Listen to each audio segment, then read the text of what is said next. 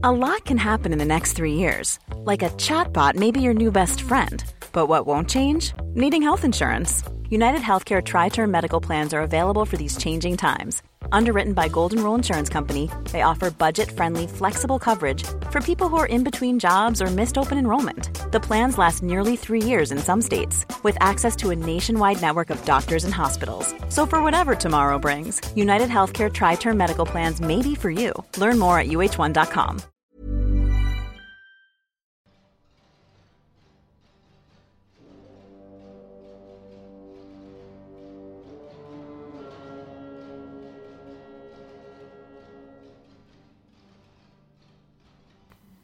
Welcome to a history of Europe. Key battles. The Battle of Las Navas de Tolosa, 1212. Part 2 of 5.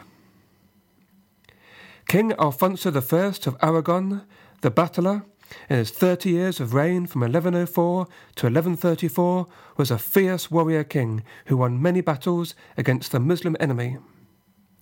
Most significantly of all, he won control of the city of Zaragoza from the Almoravids, a tribe from North Africa who had recently conquered the southern half of the Iberian Peninsula. But any leader who wants to ensure his legacy lives on after his death needs the good planning or luck of a successful succession. And in this task, Alfonso made some unusual decisions which threatened to undo all his hard work. Alfonso's will, ratified just three days before his death, revealed the extent to which the crusading fever had taken hold of him, by naming as his heirs and successors to his kingdom the military orders of the Holy Sepulchre, the Hospitallers, and the Knights Templar. The lack of an obvious heir partly explains the action, but Alfonso's motivation appears to have been to try and involve the military orders more in the war against the infidel. He seems not to have considered that the principal interests of the religious military orders were always likely to be centred in the Holy Land in the Middle East, or that the Aragonese nobles were likely to oppose the giving away of the kingdom. The idea was not totally without merit, since the Templars had already established themselves in Aragon during the king's lifetime, and indeed the indigenous orders of Alcantara, Calatrava, and Santiago contributed greatly to the Christian cause. But no one seemed to really take the will seriously. The day after the king's death, the Aragonese nobles assembled and elected instead his brother Ramiro II as king. Ramiro was a Benedictine monk, and for this reason had been passed over as successor in the will.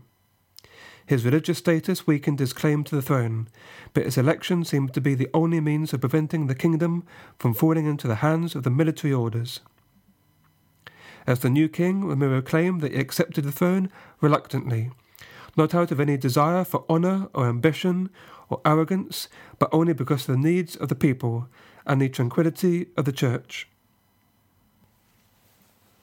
He appears sincere in this regard, feeling most at home in his monastery, but considering it his duty to do what he could to stabilize the kingdom. His first few months of rule were turbulent, as vassals attempted to assert local control. Also, the nobles of Navarra, whose kingdom had been joined to Aragon since 1076, took advantage of the situation to elect their own king, and so win their independence. If the Aragonese nobles assumed their new king would be docile and easily steered to their wishes, they were soon proved very wrong. Ramiro had the main troublemakers rounded up and executed. The new king also needed to be strong against the papacy. Pope Innocent II, exploiting the fact that the monarchs of Aragon were vassals to the Holy See, insisted Alfonso's will was carried out and refused to recognize Ramiro II as king. Ramiro, however, refused to step aside and, with the purpose of continuing his dynasty, set about the task of creating an heir. To this end, he married Agnes, daughter of Duke William IX of Aquitaine. Once wed, his wife bore a daughter, Petronilla, who was betrothed to Ramon Berenger IV, Count of Barcelona, at the age of only one. The marriage contract signed at Barbastro on 11th of August 1137 made Petronilla the heiress to the crown of Aragon.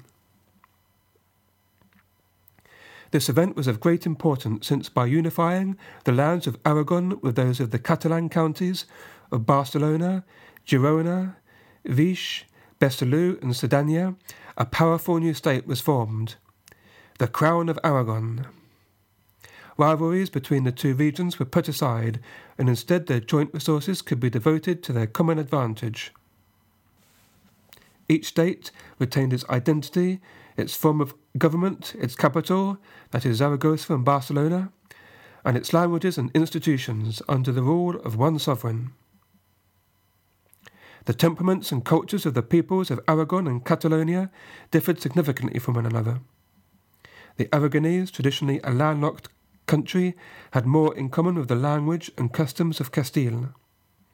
The Catalans, on the other hand, had close linguistic and cultural ties to Languedoc in southern France and were more oriented towards the Mediterranean. In spite of their differences, the union achieved in 1137 held throughout the Middle Ages.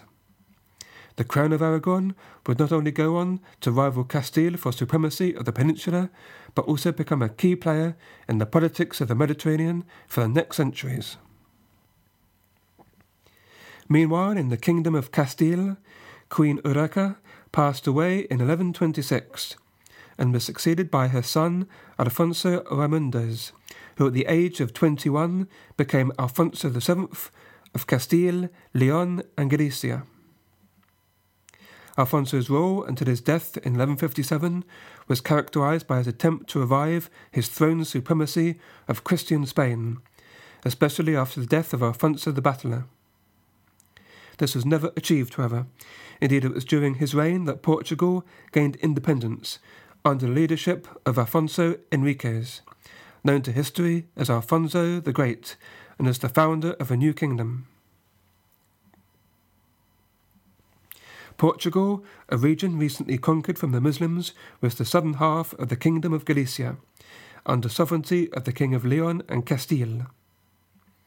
Afonso's parents, Henry and Teresa, took advantage of the relative weakness of the Castilian throne under Queen Urraca to gain a degree of local independence for Portugal. When Afonso of Portugal became king, he persistently tried to extend his rule into Galicia. Afonso VII was strong enough to prevent this, but unable to stop Afonso consolidating his hold on Portugal, and so the two leaders made peace in 1137. Afonso of Portugal, from then on, directed his aims against the Almoravids in the south, and on the 25th of July, 1139, won a decisive victory in the Battle of Ourique. His success gave him enough confidence to adopt the title of king, which was tantamount to a declaration of independence from Alfonso VII, whom he had beforehand at least nominally recognized as emperor. Alfonso sent ambassadors to Rome to pledge homage and loyalty to the Holy See. By becoming a vassal of the papacy instead of Leon Castile, he took another significant step to strengthen his independence. Throughout the peninsula, the Almoravids were in decline, under attack from Christians to the north and by growing unrest among their own subjects. Meanwhile, on the other side of Europe, in the year 1144, the city of Edessa the capital of the Crusader state of the same name, fell to the Muslims. In response, Pope Eugenius III called for the leaders of Christian Europe to go on crusade to the Holy Land and help retake the city. It was a period when the whole of Christendom was gripped by a crusading fever, from the Baltic Sea to the Iberian Peninsula, as well as the eastern Mediterranean. In response to the Pope, numerous Christian armies made their way eastwards to fight in what became known as the Second Crusade. Their campaign was appallingly badly planned and executed, and ended up in disaster. The only success of any lasting significance occurred on the other side of Europe from the Middle East, in Portugal. It was achieved by a contingent of crusaders who happened to be passing by and who were persuaded by the King of Portugal, Afonso, to join him in a siege against Muslim held Lisbon. The Crusader army, who came from various regions, such as Germany, Flanders, Normandy, and England, and numbered several thousand, intended to sail round the Iberian Peninsula on their way to the Holy Land. When they stopped off at the city of Porto, they were introduced to King Afonso, who persuaded them to stay for a period and help him in his own war against the local infidels. He guaranteed to the Crusaders the plunder of Lisbon and the ransom of captives. Those who wished to settle there would be given lands, and they and their descendants would be exempt from the payment of tolls in any part of the realm. The siege of Lisbon began on July the 1st, and after four months, defenders, desperately short of provisions, agreed to surrender. Although the Muslims were permitted to leave freely, the city was sacked and many were killed, including the Mozarabic bishop. Most of the Crusaders settled in the newly captured city, while the others set sail once more and continued to the Holy Land. The conquest of Lisbon rivals in importance with the capture of Toledo in 1085 and Zaragoza in 1118, and was perhaps the greatest of the many achievements of the remarkable King Afonso I, who during his long life transformed Portugal into an important regional power. The historian A.R. Disney, on his book of the history of Portugal, writes that there are no obvious reasons why Portugal should be distinct politically from the rest of the Iberian Peninsula. The border of Spain is marked neither by any significant natural barriers nor by any discontinuities of terrain or climate. The existence of Portugal as a separate nation today can only be explained by the events and personalities of history.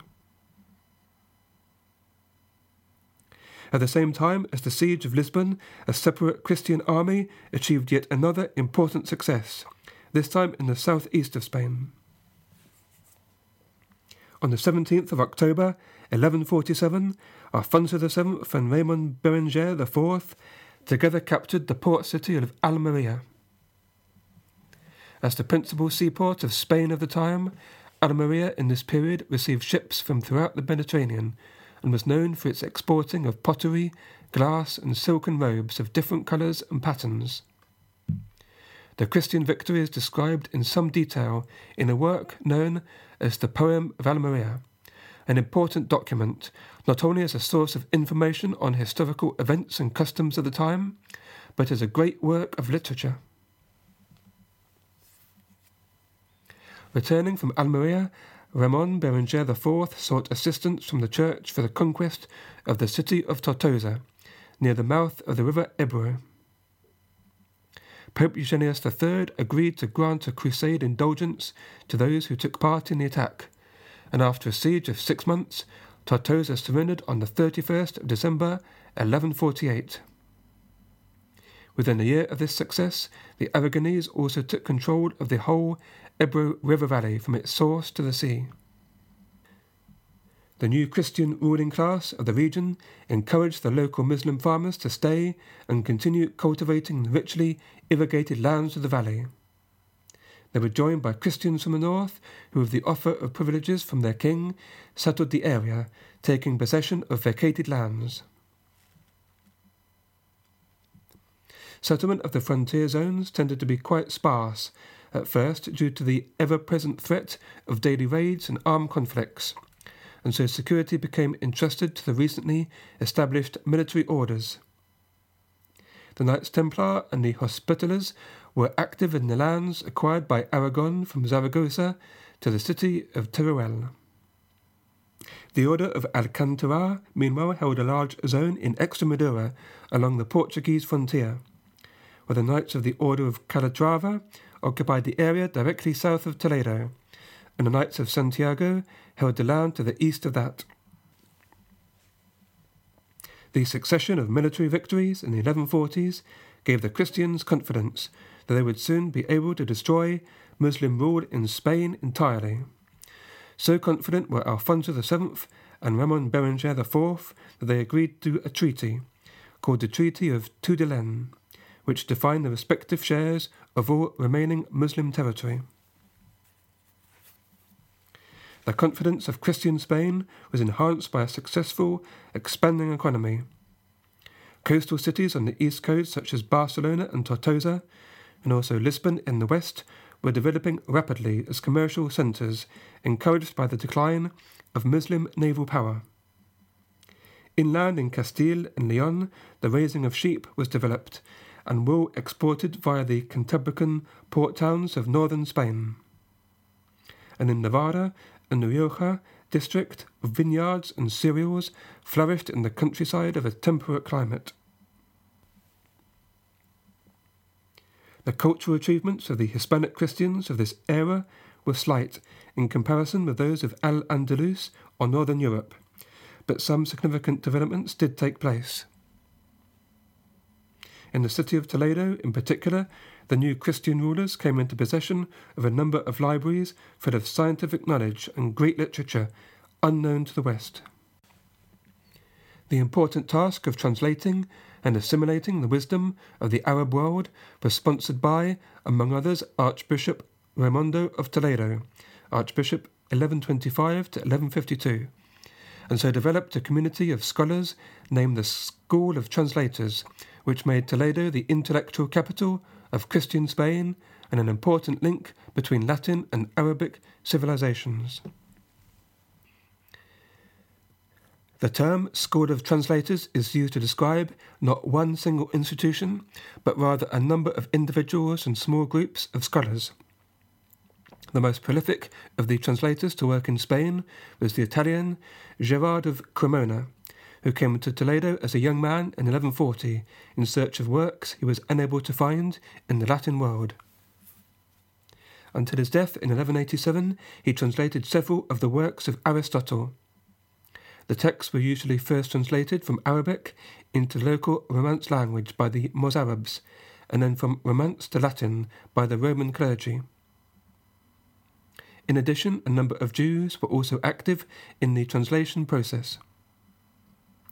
As for the subjects concerned, according to Jose Javier Esparza, 47% of the work were in mathematics and cosmology, 21% on science and philosophy, 20% on medicine, 8% on religion and natural sciences, and 4% on alchemy and the occult sciences. The Christians by now perhaps expected to continue their successes and keep pushing the borders of conquests further south. Instead, they were confronted with the challenge of a new power which was quickly gaining ascendancy in North Africa, a religious sect known as the Almohads. They were to be the main enemy that faced Christian Spain in the second half of the 12th century and the first years of the 13th century. Thank you for listening to A History of Europe Key Battles. Please join me again next week for the next part of the story of medieval Spain. Have a great week, and until then, goodbye.